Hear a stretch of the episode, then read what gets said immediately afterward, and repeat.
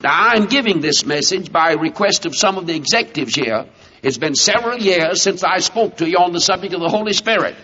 And uh, these executives feel that certain uh, people are coming into this institution sometimes with a little sort of a twisted approach to this proposition. And we need to state clearly and definitely Bob Jones University's position in understanding of what the Bible says about the work of the Holy Spirit. We Want to be clear about this thing. And I want to say this to you before I read any scripture to you. I want to tell you folks something. Uh, we are facing in this country today many, many, many problems. I said this morning over the radio, I, would like to read this to you. It's a saying on my program, Dr. Bob Jones says, on one side of the road of useful Christian service is a hedge covered with theological icicles. And on the other side, uh, a hedge burning with fanaticism.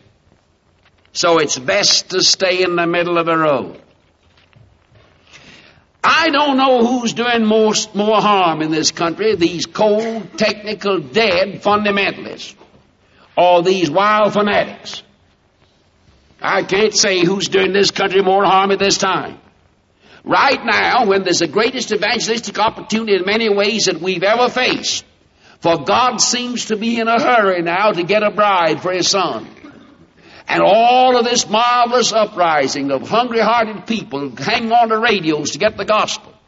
Not an ecclesiastical movement. It's a strange, peculiar, independent movement. Some of these ecclesiastical bosses are going to drain out of their churches the spiritual life by their dictatorial approach to their problems. But there is a strange movement in this country, and if you are not familiar with which way God's moving, you won't know how to go along. Now, just well to face it. Now, this school here is built upon the essential fundamentals of the faith. This school is not interested in any extreme, radical, twisted approach to anything. We are not interested in cold, de- technical, theological discussion that freezes you to death. And we're not interested in any wildfire stuff either. We're interested in the straight down the road. That's our business. Now, if you are not interested in that kind of school, this isn't your kind of school. Uh, go to another kind of school. Get you one of your own. Start one somewhere. But we're not interested in this institution in an eccentric position one way or the other. We're interested in sticking to the fundamentals of the faith. You know, the trouble with all the divisions and strife we have in this country comes out of an overemphasis upon something, even if it's so, doesn't have first place, and somebody makes it first place. You've got a tongues movement in this country. I'm going to say something about that in this message. Even if the tongues people were right about it, they're still wrong. Because they're putting an emphasis somewhere the emphasis doesn't belong. You've got other emphasis. You've got some people more interested in the second blessing than they are in getting the fellow where he can get the second blessing.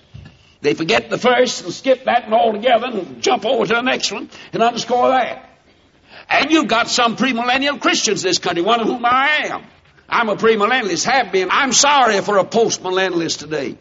I, am not as sorry for an amillennialist because he can figure a way out maybe all of a sudden. But a postmillennialist, he, he's up against it under view of world condition. And I'm a premillennialist. But I know some people, if you don't underscore pre instead of Calvary and the blood of Christ, the resurrection of Christ, you get in trouble. Now, the early church had its trouble, uh, not about some eccentric interpretation, except in the church. The early church was persecuted uh, not because of some eccentric position. It was persecuted because he went around and said Jesus Christ isn't dead. Jesus Christ is raised from the dead. Jesus isn't in a tomb. And that was what got them in trouble. They had trouble among themselves about eccentricities. But no outside trouble. Their inside trouble was about eccentricity. Some fellow came along and said this and argued about it, another fellow argued on this side and split themselves all to pieces. As far as the animosity of the world or the hatred of the world was concerned, it wasn't about their eccentricities. What they uh, put them to death for was saying that Jesus Christ was risen from the dead. The great leaders of the New Testament era and the early church put the emphasis on the fundamentals. And you go back and read where Paul taught and all he said, and you'll find he always underscored these. When he ran into controversy, he said, I'm determined not to know anything among you save Jesus Christ in crucified. And the emphasis in that Corinthian epistle is on you. Uh, that's where it is. On you Corinthians, you, you divided people. And it's, it's devilish to divide God's people and get them to fighting about things that don't belong to the essentials of the faith. Now this institution is not built on any one interpretation. Any Orthodox Christian of any denomination in America believes the Bible can come to this school and feel home.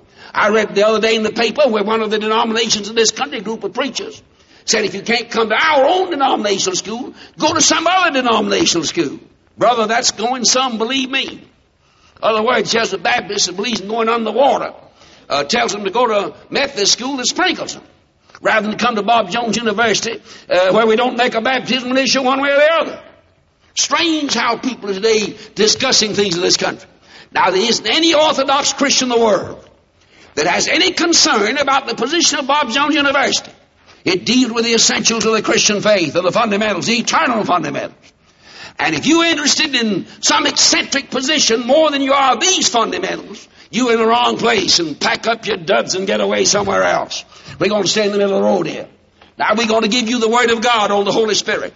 In three messages this morning, this afternoon at 3.35 tomorrow morning, I'm going to give you the gist of what God says about the Holy Ghost.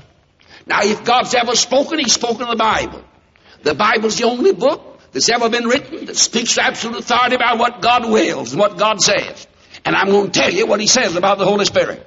You don't have to be messed up. You don't have to be mixed up. You can understand it. Now we're going to give the Word of God, and there's no question about it. I'm not an authority on everything, but I'm sure about what I'm saying to you today, what I'm saying this afternoon, what I'm going to say tomorrow morning.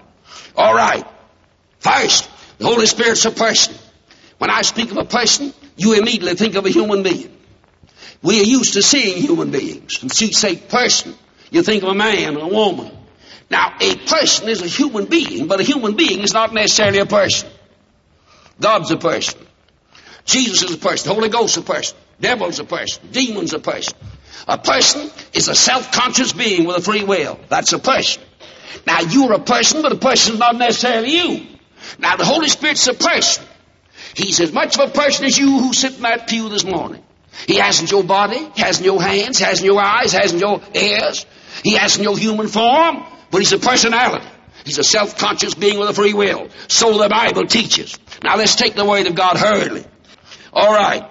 John 16, 13. Howbeit, when he, that's the Holy Ghost, the Spirit of truth, is come, he will guide you in all truth. For he shall not speak of himself. Whatsoever he shall hear, that shall he speak, and he will show you things to come. He, there in one verse. Personal pronoun used six or seven times. He, he, he, he. I heard a fellow not long ago talking about the Holy Ghost. He had every blessing you ever heard of. He talked in about a dozen tongues, he said. He, he was a great authority on talking you ever heard in your life. He speak all the tongues in the country, what he said. He spoke the Holy Ghost is it. He didn't know what the Bible taught about the Holy Spirit. For it, it, it, it, it. You've got just as much right to call your professor it. Or your wife it, or your mother it, or somebody else it. Now let's understand. You don't have to know this. I didn't know it when I was saved. But I thank God I know it now and I knew it later. Holy Spirit's a person. He, he, he, he. Now take another verse. 2 Corinthians 13, 14.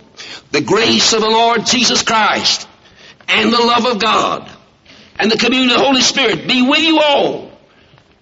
Equally associated with Father and Son. Always Father, Son, Holy Ghost. Equal. Equally associated. Keep in your mind. Personality. Equally associated with Father and Son. Take this verse, Matthew 28, 19. Go ye therefore into all the world and teach all nations, baptizing them in the name of the Father and of the Son and of the Holy Ghost. Equally associated with the Father and the Son. Personal pronoun used, associated with Father and Son equally on equal basis. Take this passage, Isaiah 63, 10. Now the Holy Spirit's not only a person, some people tell you the Holy Spirit's not in the Old Testament. He is in the Old Testament. Holy Spirit is for everlasting, everlasting. Same as God the Father and God the Son. Take this passage. But they rebelled and vexed His Holy Spirit. Therefore, therefore, say this is an awful verse. They rebelled and vexed the Holy Spirit. Therefore, he was trying to be their enemy and he fought against them. Say the Holy Ghost isn't some anemic, sickly, sentimental personality. He's a person that's capable of holy anger. You can rebel, you can vex him. And he became an enemy to them. He that would woo them to God in judgment rose up to fight against them. He's a person with feelings. Let's take this verse here, 2 Samuel 23, 2. The Spirit of the Lord spake by me, and His word was in my tongue. Holy Spirit speaks. There's a poetic sense in which flowers may speak to you in the springtime when you're in love. Poetic sense. But only a person can speak. There's a Holy Spirit that speaks by a man. The personality speaking, intelligent personality, through the servant of God. Take this passage. Ephesians 4.30. Grieve not the Holy Spirit of God whereby ye are sealed on the day of redemption. You can grieve him. You can hurt him. You can stir him up to righteous anger.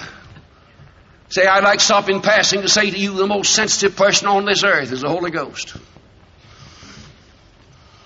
The purest girl that ever blushed. The purest mother that ever rocked her baby to sleep is not as sensitive to himself as the Holy Ghost. You better be careful how you treat him. Better watch out how you deal with him. Listen, listen, let's, me tell you something. It's dangerous, the strange, wild things people are doing and saying today.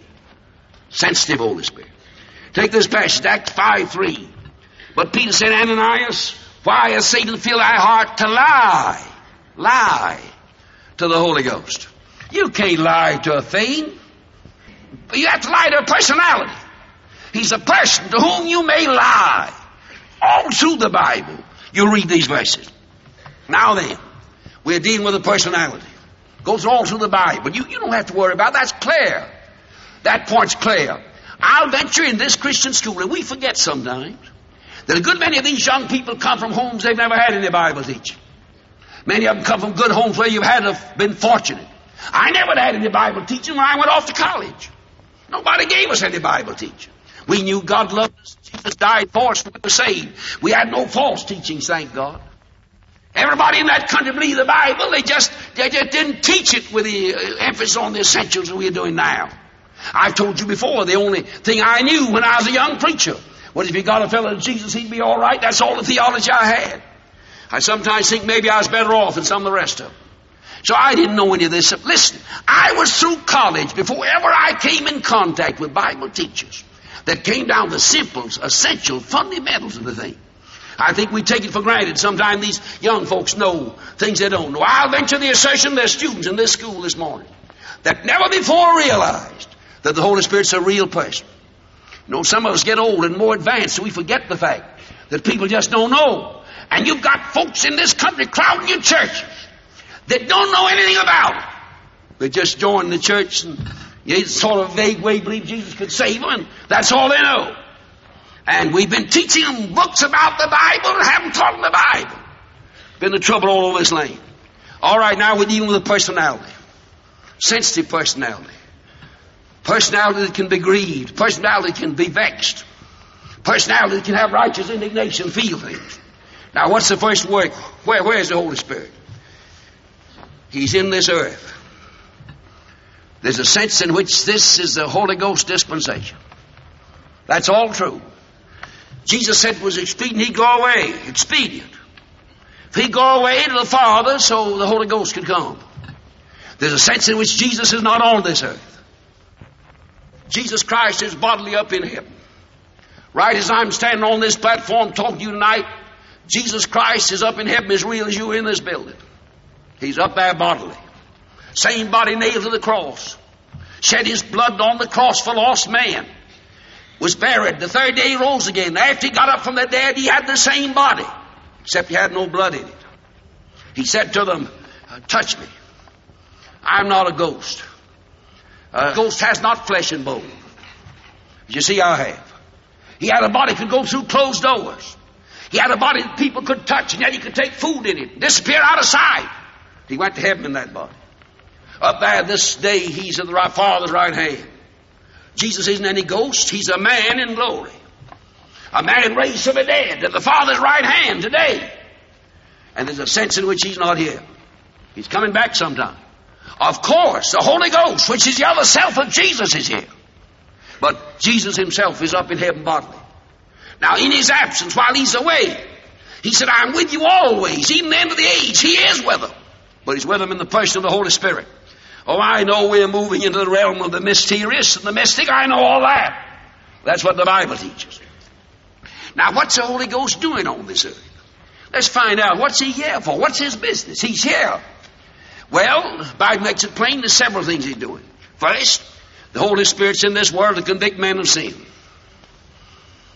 And God knows that's what this country needs. The old time, deep, pungent, irresistible conviction for sin that we, you and I as a boy, is almost a thing of the past. Folks are joking about it. Sin wasn't any joke when I was a boy. We knew there was a hell. We knew that we were miserable, wretched sinners. Nobody talked to us about the divinity of humanity. They said we were born in sin and we knew it. And they said we were sinners by practice and nature and we knew all that. And oh, how we used to have conviction. How in campaigns I've seen them when they called in the hour of midnight and say, I just can't live. I got to get right with God. I've seen them when they couldn't sleep for nights, crying out in agony, conviction. Let me tell you something. This old world needs it. America needs it. We need in the churches. More than 90% of all the folks coming forward to revival meeting are church members. I'll venture that 95% of the converts of all the evangelistic campaign in America, they're church members. They join the church. Brought up in the church. And when they joined, they didn't stop to think what they were doing. They said, You need the church, and the church needs you. Come on, let's work together. You didn't have that in Osborne. They stood up there and preached the devil out of us. You don't have much of that preaching anymore. Most of the preaching we have in this country wouldn't produce any conviction. Most of the folks that come forward join the church don't know anything about conviction. That's, that's what's the matter with this country. And these religious bosses and these ecclesiastical organizations are taking their machine position and driving folks, most of whom have never been born again, and driving them in the name of church pride. Church loyalty. Not loyal to some doctrine, but Lord, there's some program that keeps the bosses in power. That's what you're facing. Now, according to this statement released the other day by some preachers in a certain southern state, they want all the denominations to get together and control the thing. All right, let them have them. We have set up a program in Bob Jones University uh, that the spiritual people gravitate to. I don't care what you call them, and nobody's going to take their consciences and deliver them out lock, stock, and barrel. You can't do that with Christian people. And the other crowd, listen, the other crowd can't deliver anyhow. It's the reason God Almighty is raising up independent evangelists and leaders in this country, and independent mission boards. This, this, if you want to know what God Almighty is doing, go to the mission field and see what the independent missionaries are doing. God Almighty's not going to let His train be flagged by a red lantern in the hand of some ecclesiastical boss in this country. You're not going to stop it that way. Conviction. I've seen signs of it my last campaign. One before that. All right, the Holy Spirit now. There's no conviction without it. Understand that now. There may be a sense of fear, a sense of uneasiness, and there may be such a thing as a troubled conscience, because conscience sometimes is always regulated by what you believe. Your conscience depends on your creed. If you believe you ought to keep Saturday for the Lord's Day, you don't do it, your conscience hurts. If you think, as I'm sure we are right, then we ought to keep the Lord's Day in this Christian era, then your conscience hurts you if you don't do it. Conscience regulates what you believe. A Catholic's conscience hurts if he doesn't go to Mass on Sunday morning. Protestant conscience doesn't hurt him because he doesn't believe what a Catholic believes. They don't believe the same thing. Protestant believes in an authoritative Bible, and the Catholic in an authoritative Pope and Church. There's a difference, and that makes a difference in conscience. So you even have a troubled conscience and not be under the conviction of the Holy Spirit. Many a man feels mean about the way he treated his wife. That's not conviction necessary. The conviction's an entirely different thing of that. A sinner, when he's convicted, is convicted because he's sinned against Jesus Christ. He feels guilty to think he, a poor, miserable sinner that Jesus died to save, died to sin against him. He thinks of all his other sins that he committed as sins against Christ. That's the work of the Holy Spirit. John 16, 8. And when he is come, he will reprove the world of sin and of righteousness and of judgment. Reprove them of sin, righteousness and judgment. Take this passage, Hebrews 3, 7, 8. Wherefore the Holy Ghost saith today, if ye hear his voice, harden not your hearts. Don't rebel against the voice of God. As in the day of temptation in the wilderness. All right, let's see if we can't take one or two more steps.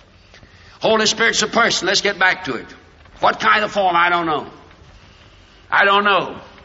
I can think of personalities that I can't conceive their form. They're angels are the personalities. Heavenly creatures are the personalities. Uh, the Holy Ghost is a person. Not concerned about his form. I'm concerned about who he is and what the Bible says about it. All right, now, he's at work in this world. Convicts him sin. I talked to a fellow yesterday on a conviction. Holy Spirit's been speaking to him. Wondering what Jesus wants him to do. Wonders if he's in the will of God for his life. Now he convicts of sin and then he takes another step. He reveals Christ as the world's only Savior. Any voice that says one religion's as good as another religion is not the voice of the Holy Ghost. Any man that says there are many ways to heaven, we'll all eventually get there, coming different roads. He doesn't know anything about the Holy Ghost. Holy Spirit is a great diagnostician.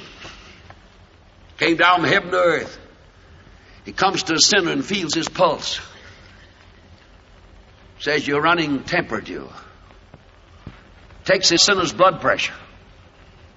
Said it's high in this world of excitement and sin.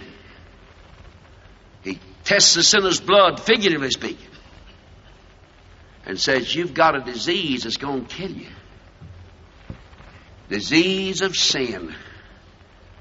You're a poor, miserable sinner, sick. And the sinner has disease that kills him. The wages of sin is death. Wages of sin is death. You're dead. Figuratively speaking, already dead. But there's a second death more terrible than this. You're going to have that. But he said, I know a doctor that can cure you and make you well. How many doctors? Just one.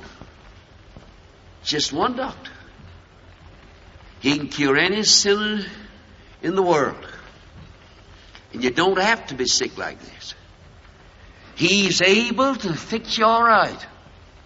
This doctor. He's one able to save unto the uttermost all who come to God by Him.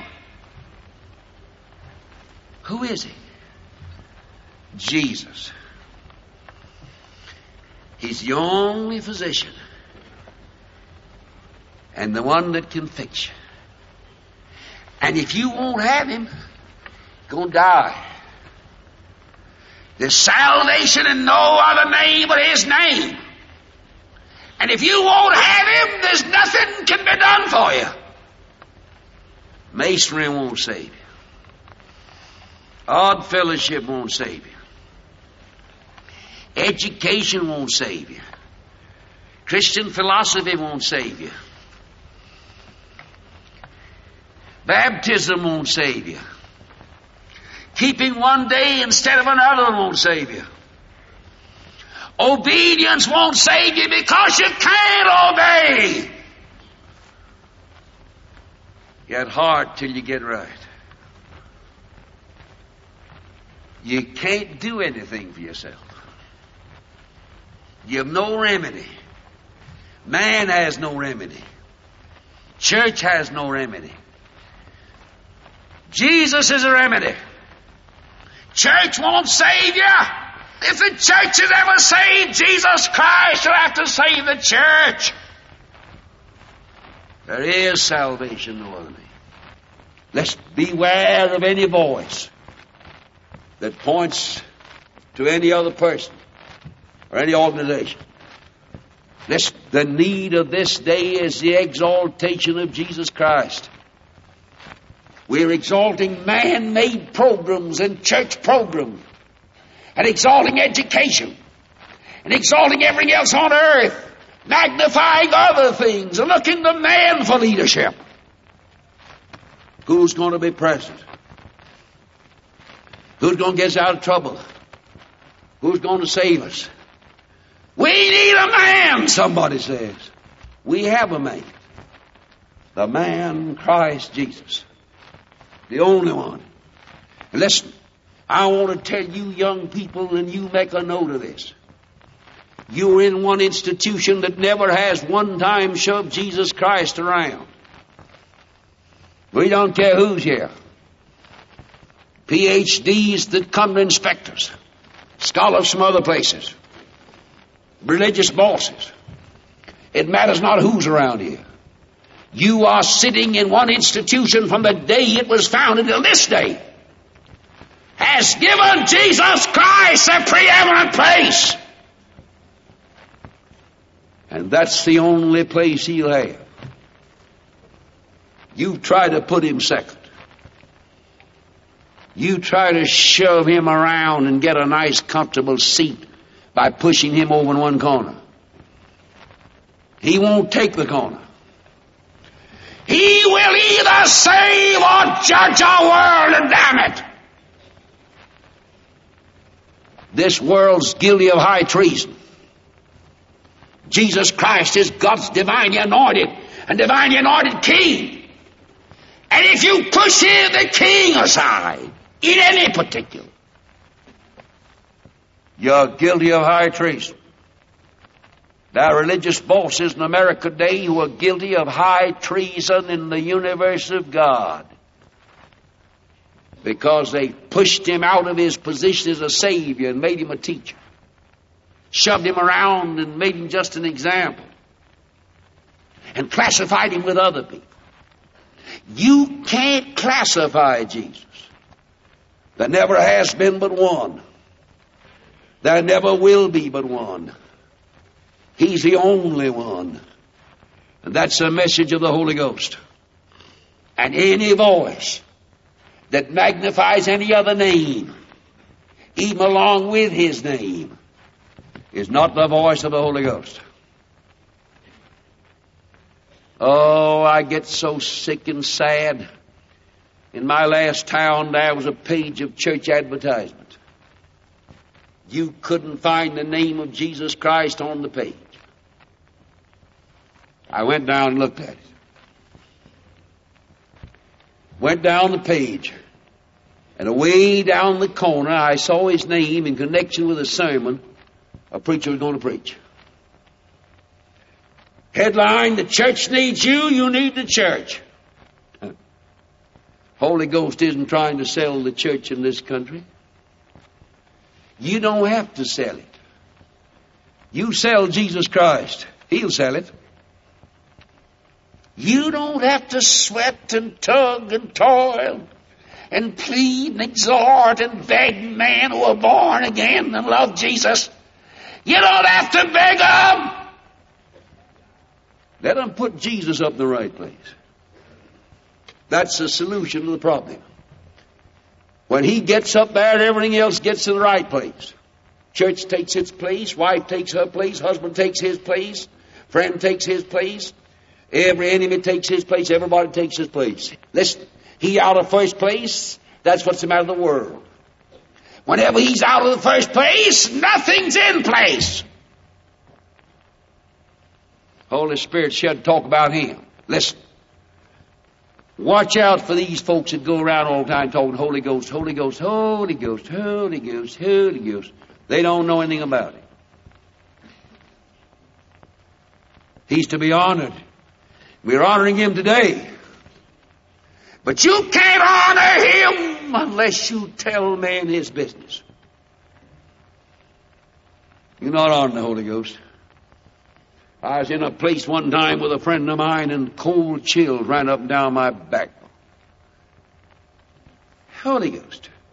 Holy Ghost. Praise the Lord. Holy Ghost. Holy Ghost. Holy Ghost. Never mention Jesus Christ.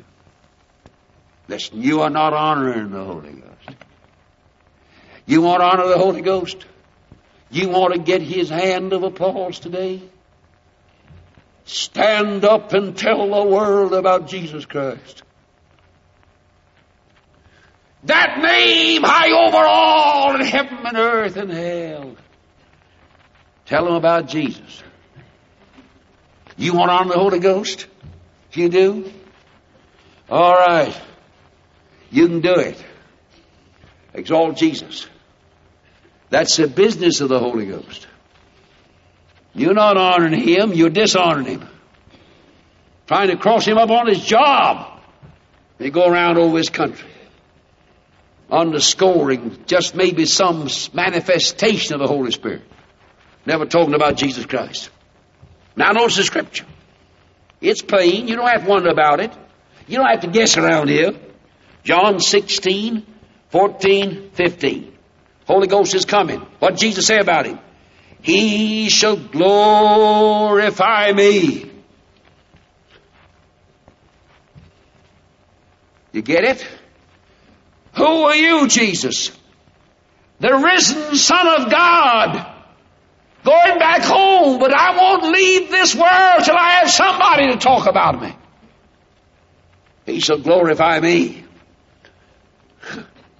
You can stand out here on Bob Jones University campus till doomsday.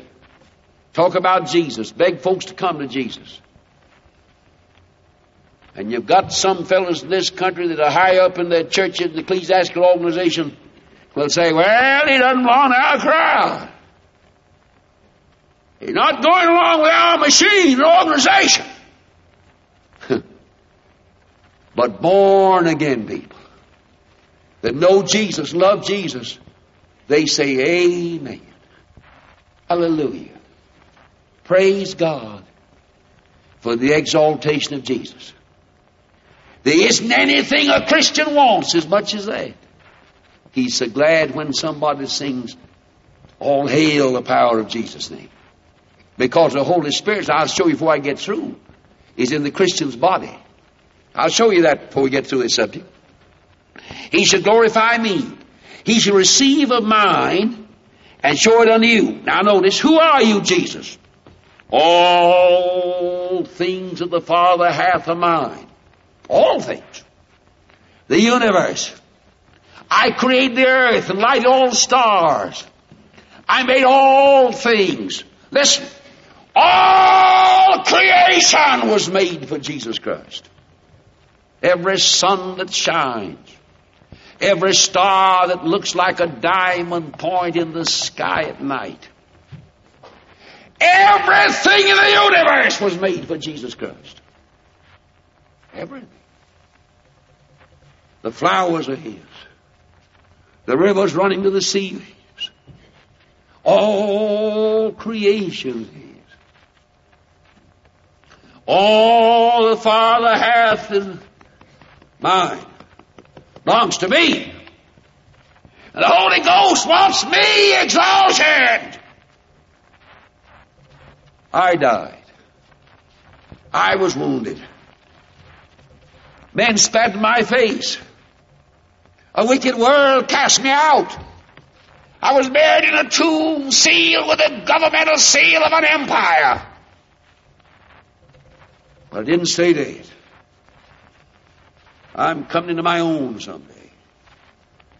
All creation, Paul says, groans and travails in pain, waiting for deliverance.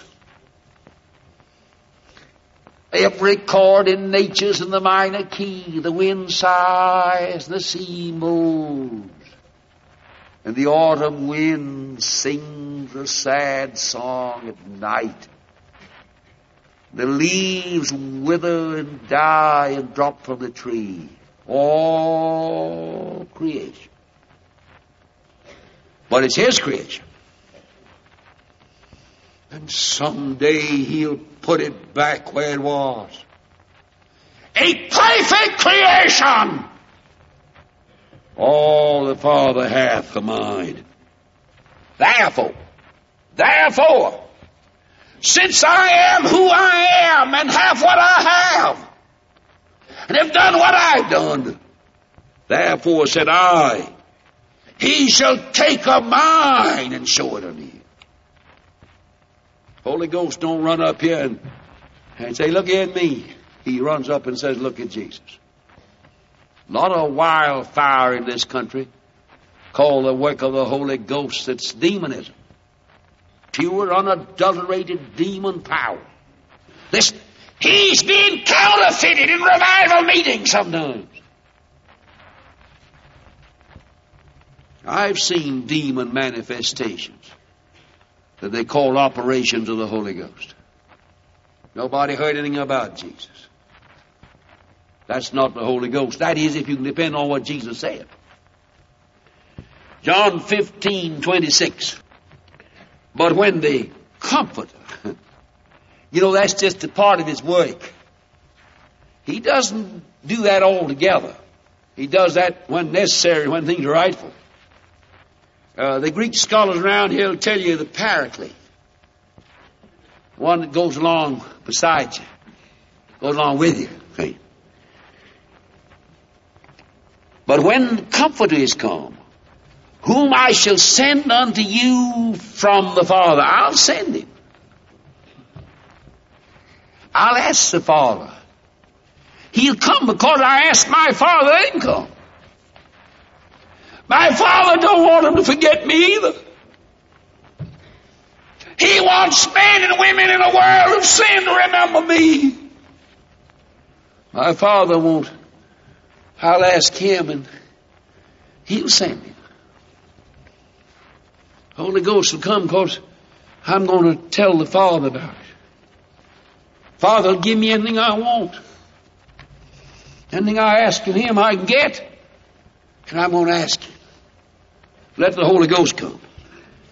When the is come whom I shall send unto you from the Father. Who is he? Even the Spirit of truth don't be mistaken about who he is. Which proceedeth from the Father. Notice. He shall testify of me. You understand? It's what Jesus said. You ought to be ashamed of yourself. Some of you folks with your wild, foolish ideas about the Holy Ghost. You ought to be ashamed of yourself misrepresenting him around here. Up and down this land. You want to properly represent the Holy Spirit? You can. By properly representing Jesus, and you can't properly represent Jesus unless you have Him. As I'll show you later. All right, I think I'll get one more point. Now, what is he? A person. Personal pronouns used. Equally associated with the Father and Son. Things predicated of him you couldn't predicate of an influence. You can't predicate of an influence what's predicated of the Holy Spirit in the Bible. You can't grieve a thing. You can grieve a person with feelings. It's possible to grieve the Holy Ghost. You can't vex something that doesn't have feelings. It's possible to be vex the Holy Spirit. So he's a person. Where is he? In this world. Why did he come?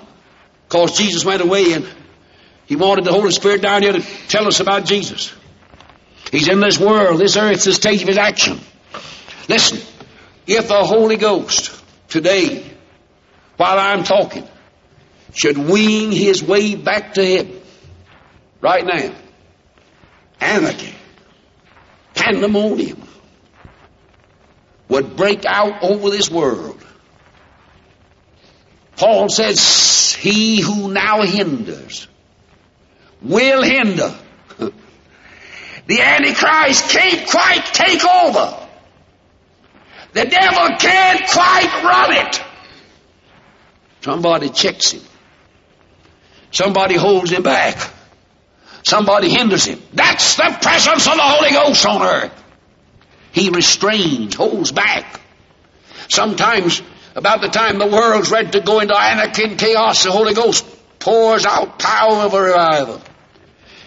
They say it had them in for the revival in the West End of Whitefield, back in the British Isles years ago.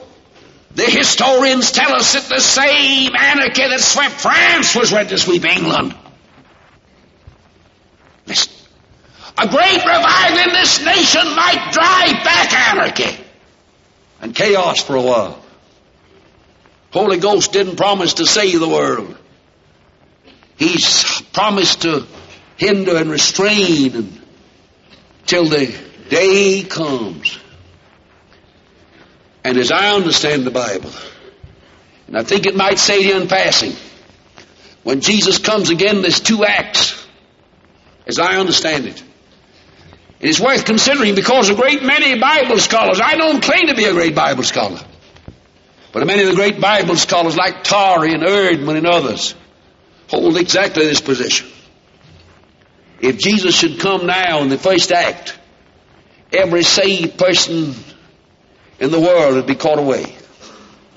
He that now hinders will hinder until he be taken out of the way. When the saved go up, the restraint of the Holy Ghost in the sense of restraining is taken away. And God Almighty leaves this world, according to these Bible scholars, for a little period of time. A little period of time. And lets man try himself without God. For just a little while. And it'll be the worst hell the world's ever known. A time so terrible if it were not short or the Bible, no flesh could be saved. No flesh could be saved. Listen, every man on earth is obligated to the Holy Ghost. Every sinner, however vile he may be, has some protection in this world, in this material world because the Holy Ghost is here. Whole world go to hell without him. Before Judgment Day. He's here. Now he is here to convict of sin. He's here to speak to sinners about how they can be saved and recommend a Savior to them, a physician. Then what else is he? The great diagnostician. Recommends a physician then what is he? He's a trained nurse. He becomes a nurse and gives us the medicine. Isn't he wonderful? Tells me I'm a sick man, lost, ruined. Tells me about a physician that can make me whole, that came to call not the healthy people, but sick people. And he says, now, if you'd like to have him, I can fix it up for you. And then the Holy Ghost becomes a nurse. See? And He gives us the medicine, applies the blood, cleansing. We are regenerated. Spiritual life comes into an earthen vessel. Eternal life. And He puts into this earthen vessel of ours life that's eternal. Say, isn't He wonderful? Let's understand in what way he's wonderful. All right. John 6, 63. Notice now, it's the spirit that quickeneth, that is, give life. The flesh, the flesh profits nothing. Doesn't matter whether it's educated or uneducated. The flesh profits nothing. What is the flesh? Flesh is man in the raw. It's man as he is before he's converted. It's man minus God. It's what I am naturally, that's the flesh. You can educate it. Greeks had education. Give them culture, give them art, give them drama. Look at Hollywood.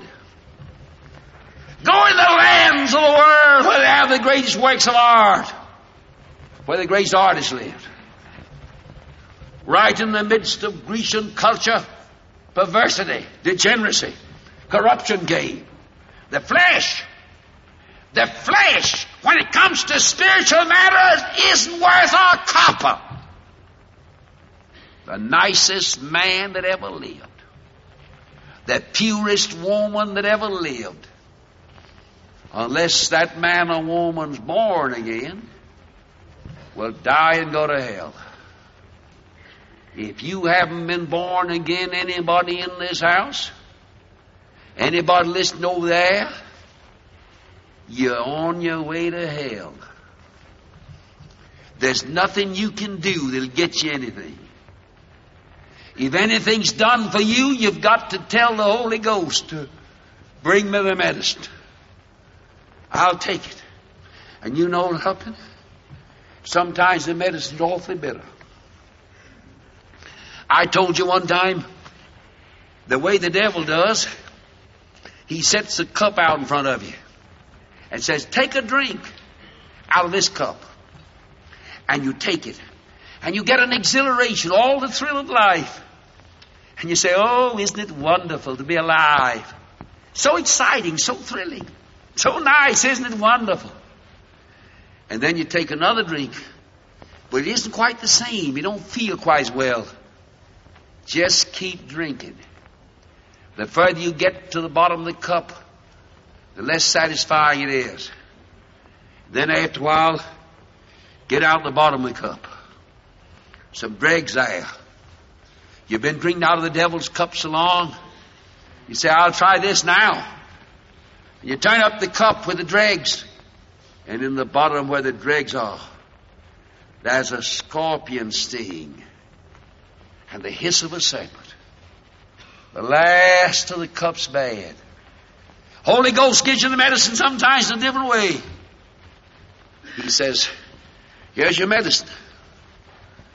And your first draft, it's a draft of repentance. And you say, It's so bitter. I'm so miserable. I've sinned against God.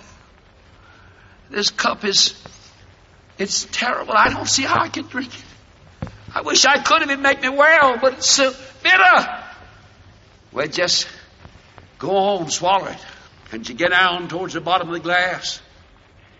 Water. Clearer than crystal. It's a fountain. The water of life. You never drank anything like it. Just get the first day. Swallow it. Don't hesitate. Don't turn back because it's bitter. Drink it. There's no dregs in the bottom. All the dregs in the top of the glass. Repentance. Holy Spirit represents Jesus.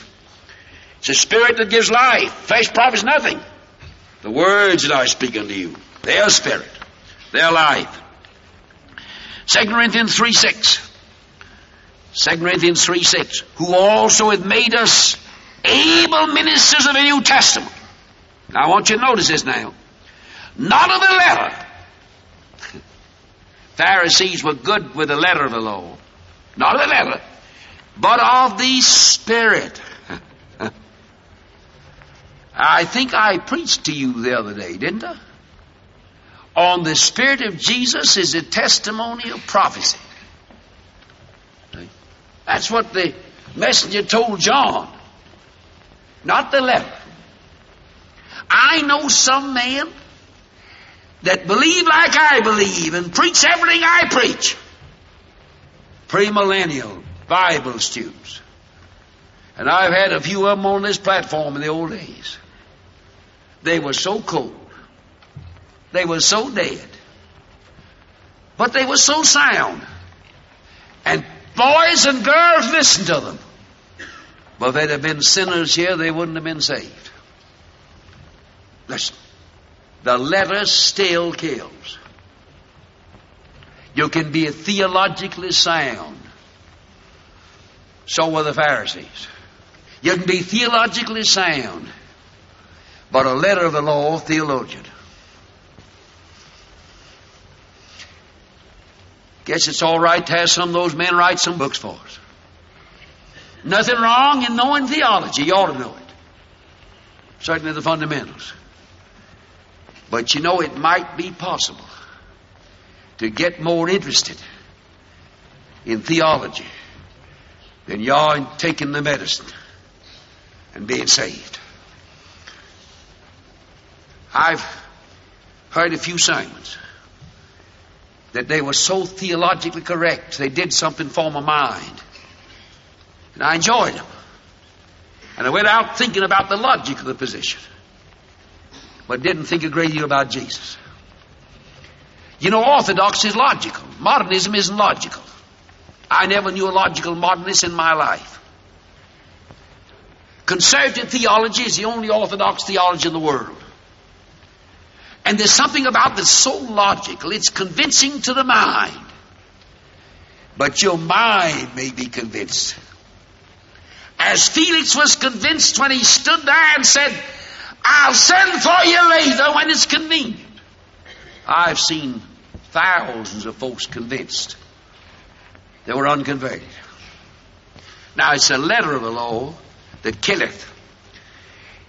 It's the spirit giveth life. John 3 5. I want to get this verse to you and want you to get it right too. And I know I'm right about it. I know I'm right about this verse in the light of other scriptures. I'll tell you about that tomorrow. Or maybe in the message this afternoon. John 3 5. Jesus answered, Verily, verily, I say unto you. He didn't say this is my opinion. He didn't say this is probably so. Or he didn't say I think this through, I'm convinced. Notice what he said. Jesus answered, Verily, verily, I say unto you, except a man be born of water and of the Spirit, he cannot enter the kingdom of God. Jesus Christ was not talking about water baptism. I know he wasn't. Because I know it in the light of other verses. He couldn't have been. He wasn't talking about water baptism. Listen. I'm not discussing it, but ask any doctor in the country. The first birth is a water birth. The second birth isn't a water birth. It's a spirit birth. In other words, Jesus says, Nicodemus, you were born one time, but you got to be born another time. Water hasn't got one thing to do with your salvation. Not a thing. I don't think a man could be saved. He was so stubborn he wouldn't be baptized. I think a man that really wants to be saved would be willing to go to the mourner's bench, an inquiry room, a church altar, jump in the pool, or do anything else. I don't think jumping in the pool or going to a baptismal fountain, have some put on your head, or kneel in an altar anywhere else saves you. That's not salvation. If salvation depends upon water,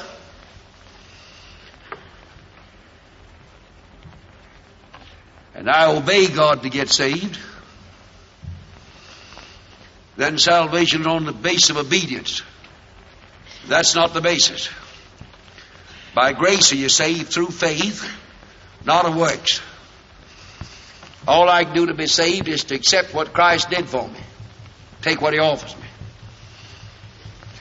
Except a man be born twice, he cannot be saved cannot enter the kingdom of God. He's born the first time into this world by water. Born the second time by the Spirit. You've had two births if you're a Christian. What he's talking about. You don't have to strain the scripture like this to make baptism put in your program. Put baptism where it belongs. Strange how in our efforts sometimes to put things where we want it, we go around emphasize. Jesus Christ was settling here forever eternally, writing down a fundamental principle forever. You mean to tell me if I'm in the middle of a desert, no water in 200 miles there, and I hear the gospel, want to be saved, no water around, got to carry me on a stretcher 200 miles, get some water, and then bring me back to the blood. Don't believe a word of it. Hadn't got any sense in it. God isn't in it. No sense in it. It's not in the Bible. It's not in the Bible. You can read anywhere else. It isn't here. You, you just isn't here, that's all. He's not talking about birth in this world. His whole message is on a new birth. Except a man be born again, except man born of water of the Spirit. He has to be born a second time. That was the emphasis. All right. John 3 8. The wind bloweth where it listeth. Thou hearest the sound thereof. Canst not tell whence it cometh, whither it goeth. So is everyone that's born of the Spirit. You don't have to understand the wind. You don't have to understand this. We're told in the Bible to give a reason for the hope that's within us. But you have to have the hope within you before you give any reason for it. You get the hope, but just trust in Jesus. And you get this life and get saved and you get the hope within you. It's nice to know all this. It gives you something to tie to and something that holds you and fixes you. It's wonderful. But the wind blows. You hear the sound thereof. Don't know which way it's coming, where it's going, but blows on you. I was 11 years old. Holy Ghost passed through a little country church. I was kneeling up in the front. I got a little breath of heavenly wind in my soul. Born again. I love what I never loved before and hate what I never hated before. I was a new creation after. Wasn't the same Bob Jones. Been before. I was a new boy. Listen, a Christian's a new creation. A new creation. He's something he never was before. Last word. Titus 3 5. Not by works of righteousness which we have done. If you could live a million years and serve God every moment of the life, and walk up at the end of a million years and look at God and say, God, here I am. All these good deeds. And God would hold his nose and turn away and say, That's dirty rag smells me. But the poor old bum, walking down the street of town, miserable, slave of habit, can look up and say, God, be merciful to me, a sinner, and trust Jesus. And he trusts him. That moment drops dead. Looks in the face of God, and God says, What's your claim? Says, Jesus, your son's my claim. It's his blood that covered my poor, guilty heart, washed away my sin. Not by works of righteousness which we've done, or can do. That's not in there, but it's in other places. But according to His mercy, He saved us by the washing of regeneration and the renewing of the Holy Ghost.